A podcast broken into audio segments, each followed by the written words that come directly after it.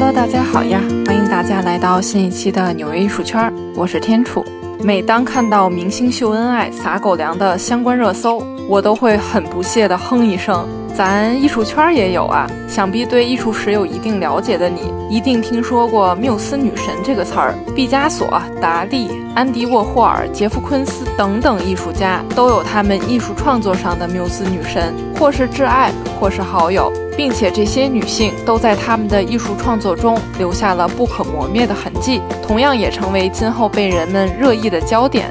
今天的纽约艺术圈呢，就先不讲上面这些艺术家和他们缪斯女神的故事，我们来讲讲当代艺术圈宠妻狂魔第一人，他要称第二，绝对不敢有人称第一的艺术家，那就是纽约本地艺术家亚历克斯·卡茨。今年已经九十三岁高龄的亚历克斯·卡茨呢，这辈子创作的大部分画作都是自己的妻子，当然也是他的缪斯女神。那么谁是亚历克斯·卡茨呢？确实有点陌生，但如果给你展示他的作品，你肯定就能把艺术家对号入座了。去年，亚历克斯·卡茨在中国进行了第一次美术馆级别的大型展览，是在上海复兴中心。他的作品通常颜色简单，但色彩十分鲜明，整个画面完全铺开来，看似有点随意且凌乱的笔触呢。自由散漫地覆盖整个画布，但对主题形象，无论是人还是物的描绘，都能够抓住重点。就比如说他笔下的人物，有点像是卡通，具象中呢又带一点抽象的感觉，人物身上仿佛有一层包装纸一样，将画面光的效果和色域对比很好的协调起来。嗯，你还是想不起来吗？对不起，只能怪我的描述能力太差了。附一张亚历克斯·卡茨的作品在新西兰，大家看一眼就知道了。那么他到底是谁？他的艺术生涯又是什么样的呢？一九二七年，亚历克斯·卡茨出生于纽约布鲁克林，是个地地道道的纽约人。父亲在苏联革命后丢掉了工厂。于是远渡重洋前往美国，重新开始创业。卡茨的母亲呢，是一名舞台剧演员。影视行业发达的美国呢，也正是他逐梦的国度。于是卡茨的父母先后从苏联移民到美国，之后生下了卡茨，随后又生下了卡茨的弟弟。或许是受到了母亲的影响，卡茨小时候呢，就对文学艺术特别感兴趣，甚至用蜡笔在家里的墙面上画画。这如果换到许多家长身上，估计免不了一顿混合双打。但卡茨的父母不仅没有责骂他，而且还鼓励他继续创作。这些画呢，也就在那面墙上维持了十多年。那父母相对开明的教育，也让卡茨能够开展自己的兴趣，继续搞艺术。卡茨十六岁那年，父亲在红绿灯前被一辆卡车撞倒，意外离世。不过，他们一家是特别幸运的。卡茨父亲出事前两个星期，偶然在杂志上看到了意外险的广告，一时兴起上了二十五美分的。这也让卡茨一家母子三个人在之后得到了一万美金的保险理赔，才能得以继续后面的生活。不过，为了减轻家里的负担，十六岁的卡茨开始出去打工补贴家用，但他也从来没有放弃过画画。一九四五年，十八岁的卡茨加入海军，从马赛到东京，这一定程度上也算是环游了世界。一九四六年，十九岁的卡茨退伍，并且在同年成功的考入了当时纽约甚至是全美数一数二的艺术院校——库珀联盟艺术学院。最最最最重要的是，上这个学校不用交学费，也就是说，对于纽约本地学生而言，给你全额奖学金。当然了，也从侧面说明这个学校真的特别难考，竞争压力很大。一九四九年，卡茨毕业之后呢，拿到了缅因州的斯考西根绘画雕塑学院提供的奖学金，于是他又马不停蹄地继续进修学习。上世纪五十年代左右，美国在二次大战以及经济危机后呢，登上了资本主义世界盟主的地位，经济、科技、社会蓬勃发展的年代，让人们的生活真的是好的不得了。再来说说艺术方面，这个时代呢，抽象表现主义盛行，它呢也领导了纽约艺术圈的时代风潮。抽象表现主义艺术的崛起，也让美国超越了巴黎，成为了世界艺术的中心。同时，波普艺术之风呢，也悄悄地从英国刮到了美国，拨乱了艺术家们的心弦。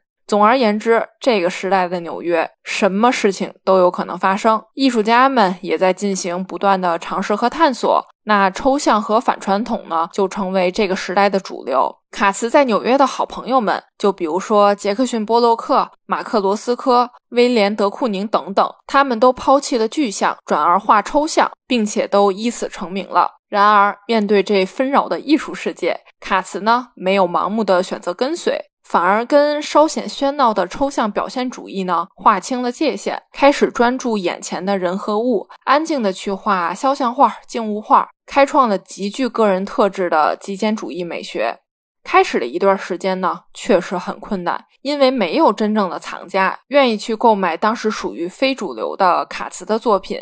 最初呢，也都是艺术圈内的朋友们购买一些画作，帮衬帮衬。那一九五四年，卡茨在纽约开了自己人生中的第一个个人展览。那一年他二十七岁。不过说实话，真的是想要逆流而上，创造出属于自己独一无二风格的艺术作品呢，真的是太难了。卡茨也痛苦过，在艺术家生涯开始的前十年时间里，他不断尝试过许多风格，也亲手毁掉过上千幅画作。卡茨在纽约艺术圈闯荡了六十多年，历经美国艺术在历史上的崛起，但在这个过程中呢，并没有人把他的创作风格直接归入到美国任何的一个艺术流派。是抽象表现主义吗？不是。那是波普艺术吗？或许沾点边儿，但又不完全是。卡茨的创作风格呢，一直是一个特殊的存在。不过话说回来，他最终能找到自己的风格。也和他的缪斯女神有着脱不开的关系。一九五七年，卡茨参加了朋友画廊的一个开幕式，在这里，他遇到了他的缪斯女神艾达。艾达不仅仅成为他后半生的亲密爱人、家人，更是他源源不断的创作灵感，以及帮助卡茨确定了自己的画风。艾达呢？并不是艺术圈的人，他那会儿正在科学研究所工作。上世纪五十年代，他在布鲁克林学院、纽约大学、马里兰大学都读过书，研究的专业呢是生物学相关。这在当时对于一个女人而言真的是很不容易，并且艾达是个超级学霸，他还获得了美国政府设置的教育资助金——富布赖特奖学金，前往意大利米兰研究肿瘤遗传学。一九五七年，卡茨呢已经小有名气，而艾达则是一个参加开幕式还略显害羞的，但是极具个性的科研女。但据说艾达是和当时的男朋友一起参加的这个展览开幕式。卡茨之后还酸溜溜地表示过，当时艾达的男朋友真的很帅。不过卡茨又马上骄傲地表示，但当时那位男朋友呢，并没有帮艾达穿上外套，还是我给他披上的呢。第二天，卡茨就主动打电话给艾达，约他去听音乐会。在这一次见面后呢，卡茨立即为他画了人像。画中的艾达穿着一身灰黑色的衣服，齐肩发，大眼睛，眉峰分明，绝对是个标准的美人。随后，他们坠入了爱河。卡茨到底有多宠，并且愿意夸赞老婆呢？他呢，直接把老婆作为美国小姐的选拔标准。卡茨曾经说过一句话。艾达是个完美的模特，如果毕加索见到他，也会不顾一切地扑向他，并且在之后的创作中，妻子艾达更是高频率地出现在他的画作中，真的是从言语到行动都是严重的虐狗行为啊！第二年，也就是一九五八年，卡茨和艾达呢步入了婚姻的殿堂。嗯，其实说是第二年，但那会儿呢，他们才相识三个月左右，算是闪婚。并且艾达在遇见卡兹之前是一个十足的工作狂，对结婚这种事儿呢也根本就没啥兴趣。可见他们是真心相爱。一九六零年，他们的儿子文森特出生。学霸和工作狂艾达呢也辞去了研究所的工作，专心在家带娃、照顾家庭。在卡茨的笔下，艾达是一个典型的美国当代女性，面部特征明显，黑黑的眼睛，厚厚的嘴唇，极具特点的眉毛，穿着艳丽但不失优雅，戴着时尚的墨镜和围巾作为配饰。反正整个画面呢，让人看起来特别的舒服。从一九五七年相识至今，他们一起走过了六十年的岁月。卡茨呢，也并没有做舔狗。去刻意的隐瞒妻子艾达变老的痕迹，而是在画面中将艾达从青涩到成熟，从松散飘逸的黑发，再到缕缕青丝，一一表现出来。但唯一不变的是，他永远是卡茨笔下的焦点，围绕在艾达身上的光环从未散去。六十多年，这一画就画出了一千多张带有艾达的作品。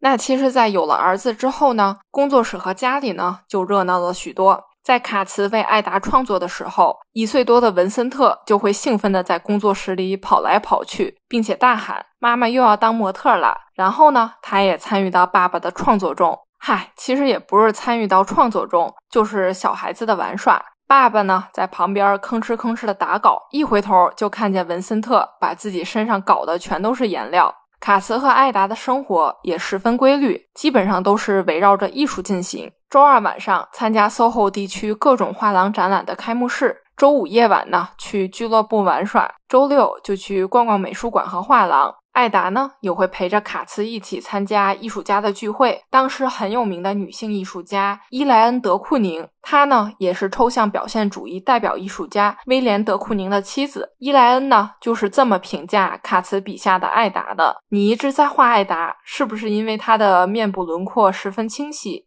或者是因为艾达从来不变换发型之类的？”当然啦，这都是艺术家们之间的调侃。生活还是要继续。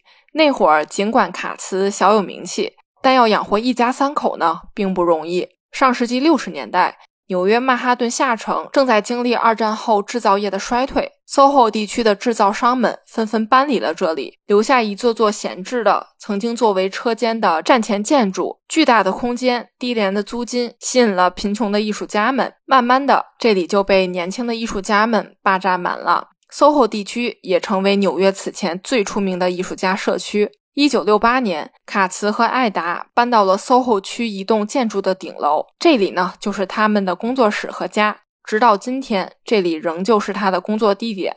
那么，卡茨为何会选择顶楼呢？那最主要的原因其实并不是因为风景好、光线好，而是那会儿的大楼里呢都没有电梯。空着手爬到顶楼都气喘吁吁，就更不用提搬着画布和制作画框用的木头，尤其是夏天，简直是能累死人、热死人。所以说，顶楼的租金也是最便宜的。当年这栋楼里聚集满了艺术家。这些艺术家呢，也都是悄咪咪的，因为直到一九七一年，纽约市的法律才允许艺术家使用工业大楼作为工作室。反正呢，那会儿的卡茨并不富裕，光靠画画也没有办法支付房租和生活费，所以他每周三天去打工，帮人做画框。在卡茨八十四岁的时候，他还是保持着和年轻时一样的高频率创作节奏。其实，许多艺术家到了八十多这个年纪，早就放下画笔，颐养天年了。但卡茨呢，还是保持每天七点半起床，洗漱之后开始做拉伸运动，跑步，然后回家吃早餐，读报纸。在早上十点之前，卡茨会抵达工作室。开始专注于绘画，下午呢再抽空去一趟健身房，然后回来继续创作。生活和工作被安排的满满当当。卡茨也很少看电视，甚至从未使用过电子邮件。他把全部的精力全都扑在绘画上了。据说每天早上锻炼时，卡茨都会做三百个俯卧撑，四百个仰卧起坐，真的是太厉害了！不愧是俄罗斯战斗民族的后裔。当然，从年轻时就坚持锻炼。这一定也是老爷子长寿的秘诀，所以正在听纽约艺术圈的你，无论是哪个年龄段，都动起来吧。卡茨呢，还给年轻艺术家的忠告：如果你想成为一名艺术家，我觉得你应该保持一周六天的工作频率，每天呢至少画六个小时。你就这么坚持六年时间，你坚持下来了，再想想看，你是不是真的喜欢这份职业？卡茨年轻的时候吃过不少苦。所以他也很能理解年轻艺术家的难处。卡茨觉得，一个画家在二十五岁到三十岁之间是最困难的。所以现在他有一个以他名字命名的基金会，用来购买年轻艺术家的作品，然后捐给美术馆，既在金钱上支持了艺术家，也为他们提供了很好的展示舞台。其实，卡茨这一条给年轻人的建议呢，还算是放宽了要求。因为他自己是一周工作七天的那种人，如果傍晚你在画室找不到卡茨，没关系，你一定能在纽约市的各种画廊展览开幕式上看到他的身影。他醉心于创作的同时，